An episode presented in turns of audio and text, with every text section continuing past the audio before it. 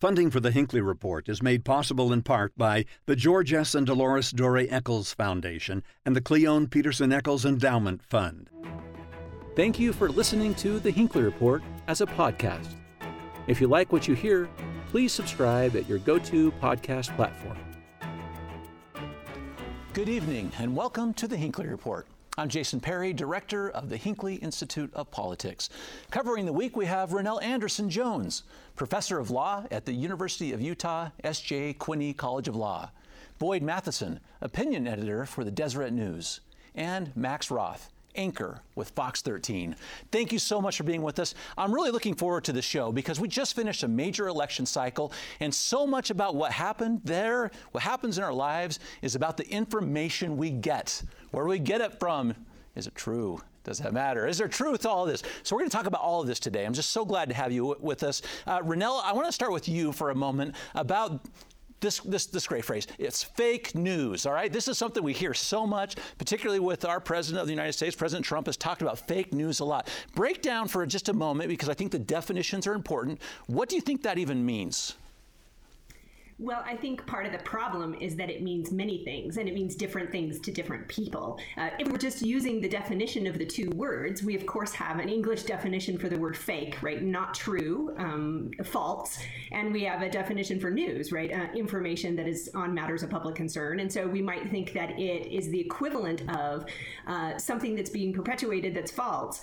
But uh, the president and others sort of co opted the term as a political matter over the course of the last four years and turned it into something slightly different, right? And understanding that um, they meant uh, news that was biased or news that was even just unfriendly or unflattering to the president. And um, part of the problem that we have here is that people are using this term in both ways, right? Uh, and it can't mean both things at the same time. And so uh, when the president um, and others now in the political sphere uh, use the term, it's hard to know whether what they're accusing the press of doing is of outright lying, right? engaging in misinformation or disinformation, or if they're accusing the press of something else, right? Um, having an agenda, being biased, um, being unflattering towards them. And I think that's problematic. I wish we didn't use the term at all. I wish we could have clean terms for each of those things uh, and uh, talk about um, disinformation more squarely and talk about media bias in its own way. So let's get to that for just a second. And by the way, RonNell's a former reporter also, so she she knows that side of the aisle as well. But Boyd,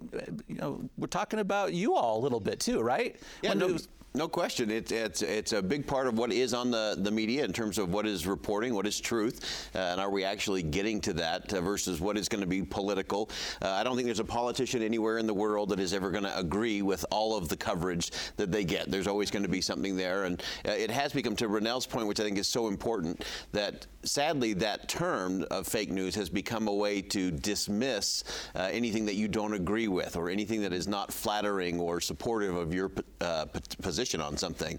Uh, and so that's part of the problem. But but ultimately, uh, I think where this conversation ultimately has to land is it's it's a we the people issue. Uh, we are the ones that have to be responsible for the truth. Uh, there's a lot of ways to get to it and get at it, but ultimately it does come down to individuals. Uh-huh. And I think that it's also it has become uh, a couple of things. First, that using the word fake, as RonNell mentioned, uh, makes it an accusation.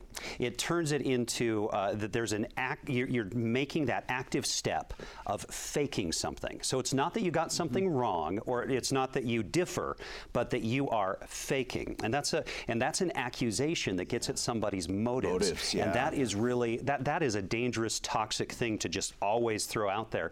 The other thing is that it is cheaply categorical. What it does is it, it just it just dismisses out of hand whatever somebody has said without saying why it's wrong.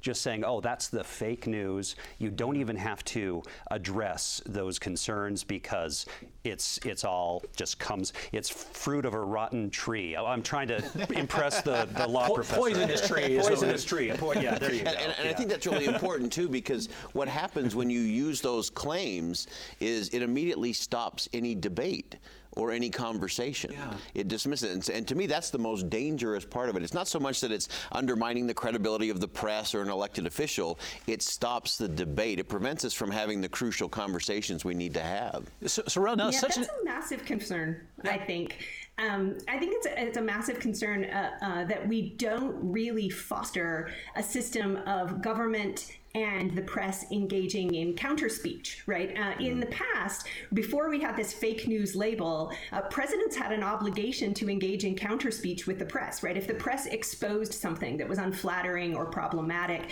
uh, the president uh, had to address those claims on their face, right? Had to say, here's why um, it's false, right? Or here's why I did what I did, or here's additional information that will um, sort of contribute to the marketplace of ideas and help the reader or, or the listener understand understand what truth is. And we shut down a lot of that conversation in the marketplace of ideas by just attaching this label, right? If the president um, is subjected to news coverage and just tweets out, um, this is fake news, uh, that's the end. We, we, the people, aren't getting any more information. We're not getting told what aspects of it are inaccurate. We're not being told what aspects of it the president dislikes. We're not being told whatever additional information the politician on the other end of this has at their disposal. And that's really harmful to democracy. It's a, it's a real shame shame that we can't sort of engage in a conversation about uh, sort of adding new information when we have a problem with information that's been published. Yeah, I, I, think it really gets to this us, them. Everything becomes us and them. You're, you're either with me or you're not. Uh, but the ultimate test, America is always at its best when it is a country of big ideas and open, even roiling debate. Uh, and this conversation is what circumvents or cuts off that important debate. And, and so I think all of us would agree that it, it really isn't about disagreeing. Uh, we just have to disagree better. It's not about disagreeing less as a country. We just have to disagree better. And part of that uh, requires the media, part of it re- uh, requires elected officials uh, to step up and have real conversations. We have to remember that the, the First Amendment does not belong to the presidency or to an elected official, uh, nor does it belong to the press. Uh, it belongs to the people, and we have to make sure it stays there. Uh-huh. So, so, Max, I'm curious about this we the people idea because it's come up in all of this conversation today, too. But the information that we get as we the people largely comes through, well, all of you, comes through you. I mean, you're great reporters, too. So, so how do you look at that, Max? Because I know you're a trusted voice in the community, but how do you view yourself when you are that filter oftentimes between whoever these elected officials are and people like me, the voters? It is becoming harder and harder because the uh, be, because as you try to adhere to uh, the facts, um, the facts can become a point of contention, and that is um, you know in, in this uh, in this COVID era um, and in and largely in the Trump era too. I've I've become as much a data reporter mm-hmm. as a political reporter, uh, just going into the the hard statistics about what is happening, and yet still when you're when you're sharing those things, you wind up uh, with people telling you that those things are, are not correct, that you are pushing a point of view by, by saying that this is our incidence rate of COVID 19, or by saying, um, you know, something about uh, what's going on in politics or with the vote right now that we're talking about. And that that's tough. And people, um, and we live in this world where people can cloister themselves in their own opinion bubble, and um, and so they can consume just the news yeah. they want to hear. Yeah. And I think it really comes down to, to both sides, both the media uh, and the consumer, the, the citizens. Uh, we have to beware of this thing called instant certainty. Uh, instant certainty is the enemy of truth and it's the enemy of trust. And so sometimes it's the media trying to rush to get the, to be first in, to yeah. break the story, to break the news. And so they make some sweeping generalities or yeah. make some assumptions or they cut corners. Uh, a lot of times it's the, the consumer, the citizen who's just reading the headline and yeah. is instantly certain that this and this and this is true uh, when reality it isn't. And so part of it is a, is a we the people. We have to back off and step away from instant certainty. Part of it is the responsibility of the media to make sure. Uh, I remember uh, when you had uh, Bob Woodward up here on campus at the U, uh, he said restraint always works. Uh, it works for the media, it works for politicians, and it has yeah. to work for the people as well. We have to step back. Wow. Yeah, you know, historically, we uh, we um, have really relied in modern times um, as a foundation of our democracy on having at least some shared truth and at least some shared truth tellers. And I think the threats that um, that we're talking about here really rise and fall on that problem, right? Uh, the, the sort of core sense that there are um, even foundational, basic empirical truths that we have difficulty agreeing upon, uh, um, and and finding sources on which we can agree, and and certainly at core moments like um, a public health crisis, right, or for um, a contended election, it's especially vital that we figure out uh, how to agree upon basic empirical fact so that we can then go on to have conversations in which we disagree upon the interpretation of them or the opinion of, opinions about them. Well, RonNell, how do you think this happens? Because what you said it seems just exactly right to me, but you add on that layer, what Boyd and Max have just said, because we have truth, as you called it, we've got facts, and then I think Max called this an opinion bubble that we all live in also. How do these three things come together so that we can finally feel like we're getting to the source of what is actual fact or truth? Yeah, I think the social science is starting to teach us a lot about how we come to our own um, position on what's true, right? What uh, what we agree uh, when we read, what we agree to believe, and what we agree to embrace as truth. And it turns out that our um, political identity, our sense of belonging to a group, uh, our sense of uh, sort of what feels right to us emotionally, uh, has a, a, really big impact on us, a much greater impact uh, even than empirical data has has. And part of what I think we have to do here as a society is work really hard um, to engage in some education at a very early age about um, how uh, truth is determined, right? At, understanding what our limitations are, understanding what our instincts are, understanding um, the way that Boyd was describing about uh, the sort of the the instinct that we do have to rush to judgment and to agree with things that sit right with us and to disagree with things that don't sit right with us, and to be um, more careful questioners of information that we receive. Um, and in a social media world that permits us to sort of uh, climb inside our own silo and just reside there, to sort of um, have the echo chamber that agrees with everything that we think uh, and that we pass on uh, to other people who think similarly, it's really important that we train ourselves up uh, to try to at least be aware of those tendencies. Yeah, and I, I think that's a good point. And I, and I think the other thing that goes along with being able to, to silo off or bubble ourselves off also is this uh, this increased complexity that everybody is dealing with in the world right now, and um, in, in, the sense that uh, yeah, years ago when you just had a, a, a, telephone and a television with four stations and your local newspaper, there was only so much coming at you, um, whereas now you immediately know what's happening in other parts of the world, and you immediately have access to the most extreme version of those events. And uh, human beings are, I, I, know I have it in me, uh, we're prone to outrage pretty quickly. Um, and, and we tend to equate whatever point of view we're seeing with the most extreme form of it we're seeing. And that is something that we constantly have access to. And so we get these sides that are simply judging each other on, on things that uh, years and years ago they wouldn't have been exposed to so mm-hmm. immediately, so quickly. Um, and, and that's, I, I think it is, um, that's overwhelming to everybody. Yeah, I, I think Max's point is, is so important important that uh, we have to be able to separate the rage from the reason. Uh, and our political system has actually taught us to respond inappropriately uh, to those negative base emotions of anger, fear, frustration. That's how most of the political world raises funds. Uh, we always call it the shampoo bottle model. You know, the bottom of your shampoo bottle used to say lather, rinse, repeat. Mm-hmm. Uh, so they'd lather people up, they get them angry, they get them frustrated. Yeah. Uh, then they allow them to rinse that off with a nice $25 contribution, then they repeat And so we've actually been conditioned to respond inappropriately. Uh, and when we respond with rage, we rarely get to reason, uh, and we rarely get to the conversation that's going to take us anywhere uh, that actually matters. And so well, we have to get out of this us versus them. Uh, and so that's a good thing for, for people to be thinking through. Uh, we have to also have to make sure that we're checking our sources. We're getting out of our own comfort zone and, and bubble and what gets served up to us on our social media feeds uh, and go to different sources and talk to people who have different opinions than we do. Uh, Thomas Jefferson said that a difference of opinion is not a difference of principle. Uh, and so we have to give other people the benefit of the doubt and not judge them because their approach to a public policy uh, might be different than our own. That doesn't mean they're not patriotic. That doesn't mean they're not smart. Uh, it doesn't mean a host of other things. But again, we have to take control of that and start challenging ourselves first. These are great points. I was reminding me of my, my own kids who like to say, you know, the facts don't care about your feelings.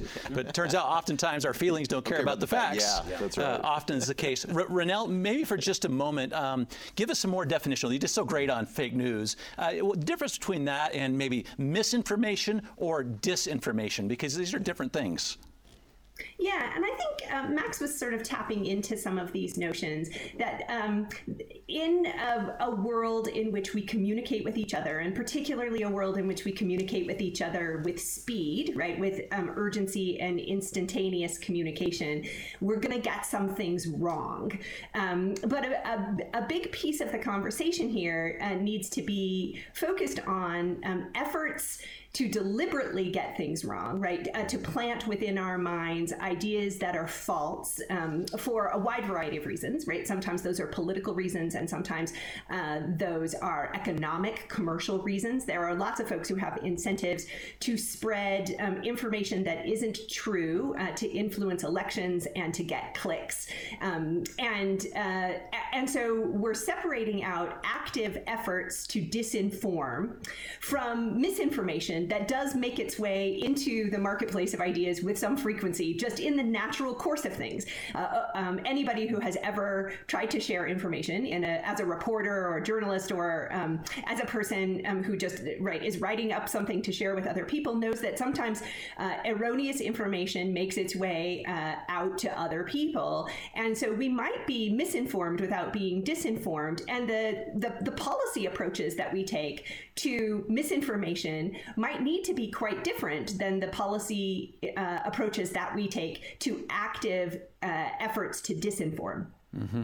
And I think that it's a, it's it's a very important distinction, and it's it's another thing that's been thrown around uh, after this election, um, which is with uh, with the polling in, in the election, where uh, you have um, one, one of our own uh, uh, uh congressman, Chris Stewart from Utah here, uh, I- immediately after the election talked about how uh, the pollsters were willingly, were, were, were choosing to to disinform, essentially choosing to manipulate their results in order to sway opinion.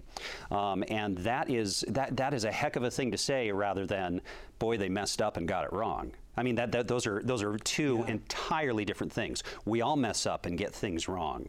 Uh, it's it's like the fake news thing, but the other is an active attempt to distort the truth. Yeah. So sometimes I'm wondering how this might happen because Boyd, it's possible for disinformation to be so broadly shared it it becomes a lot of misinformation, right? It becomes something we're all you you had to work through this with the Deseret News, even even in this last uh, race when it came to the fourth congressional district. You had to take a stand on something. Talk about that. Yeah. So there was a uh, there was an ad uh, placed by a candidate uh, that uh, got through the system. Uh, we have a little different standards and practices in terms of the Deseret News in terms of what kind of political ads we would we would run. we don't run attack ads at the Deseret News. That's been our long-standing practice and policy. Uh, so this one had snuck through the system once it was identified, then we did what we always do, which is go back to the candidate and say, hey, if you want to do a new creative or a different ad, we're happy to, to do that.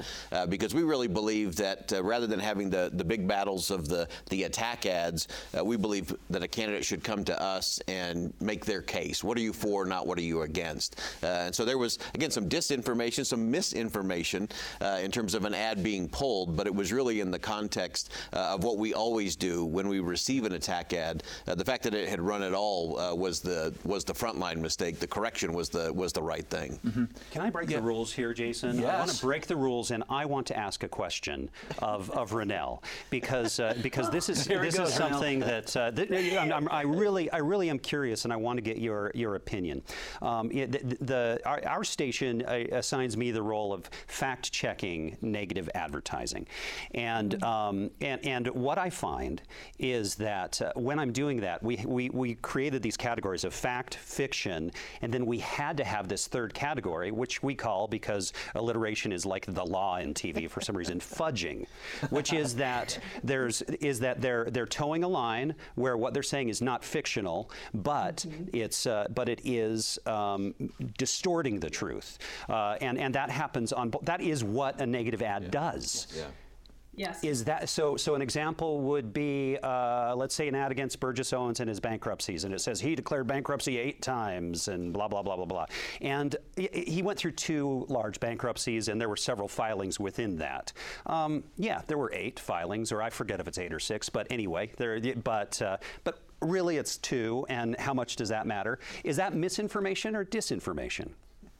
Yeah. Uh, so legally, this is a particularly um, tricky situation, right? Uh, because the United States Supreme Court has been super, super concerned as a First Amendment matter about having there be governmental regulators declaring what's true or what's false, right? It, particularly as to political speech.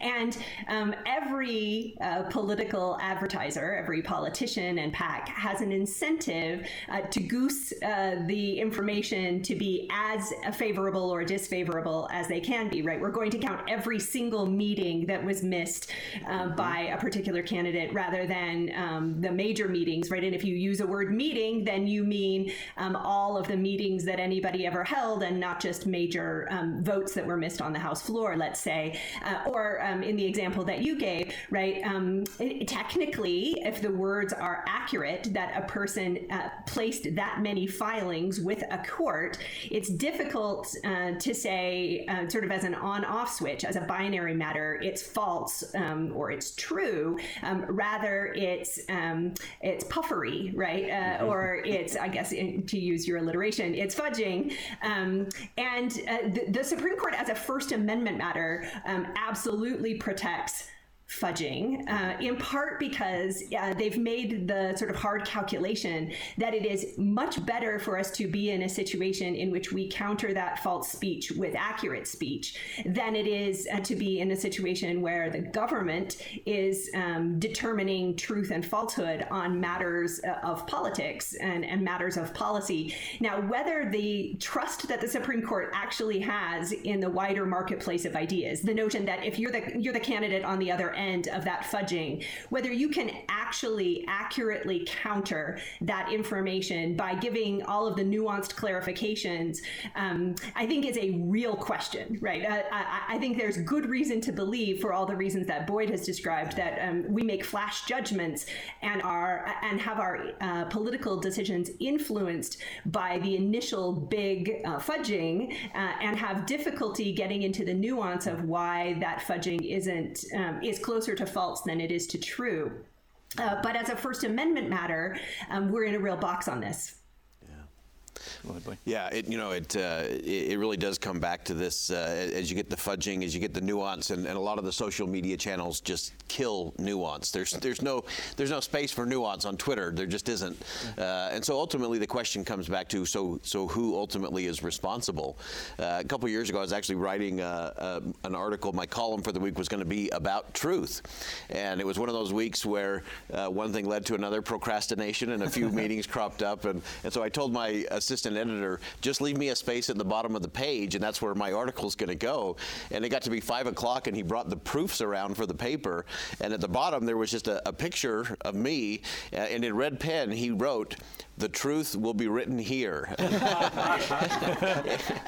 he answered you my question. Just have every publication that you write say that's, that. That's, that's what right. it should Which say, is Boyd. Every single Boyd. time you should just put out every every issue of the Deseret News should just say that. That's right. And, and so ultimately, it, it, it, answered my own question of who's responsible for the truth. I'm responsible for the truth. We're all responsible yeah. for the truth, both what we consume and what we put out on our social media channels, what conversations we have online. And we're going to mess up. We yes. are going to mess up. We're going to make mistakes. And don't trust anybody who says they don't make mistakes. Don't trust anyone who says they get everything right. I just did two stories in the last two weeks, one right after the election, where it really looked like three Democrats were flipping seats in Salt Lake County. Um, and and yeah. the, the, the numbers looked, uh, you know, covering a lot of elections, looked like that's clearly the way it's going. I covered it that way the day after the election. Two of those Republicans have won. Uh, those seats did not flip. Mm-hmm.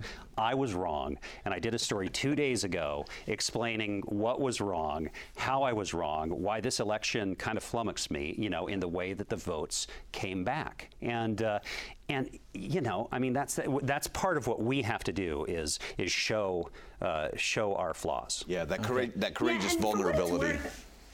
I think um, I think that what Max has described in both of uh, sort of his last two comments are, are both really important um, about what we rely on journalism doing, good journalism in a democracy doing, which is basically like what they told you you used to have to do, uh, you know, in math class in middle school. You know, show your work, uh, right? Uh, I don't need Max always to get it right uh, any more than um, I could be counted on always to get everything right. Uh, but I, what I need Max to do is to tell me how he got where he got, and I think that's actually the um, the big answer to the question about truth and falsehood and fudging in political ads. Right? Really valuable to me for Max to write a story that says, "Look, I did the hard work as a proxy on behalf of you, the citizen, and I dug into this question. And here's the real truth: the real truth is that it's some it's a little bit true and it's a little bit false. Right? The person has filed this number of bankruptcies, and the, um, but the way that they're counting that is in these sorts of ways.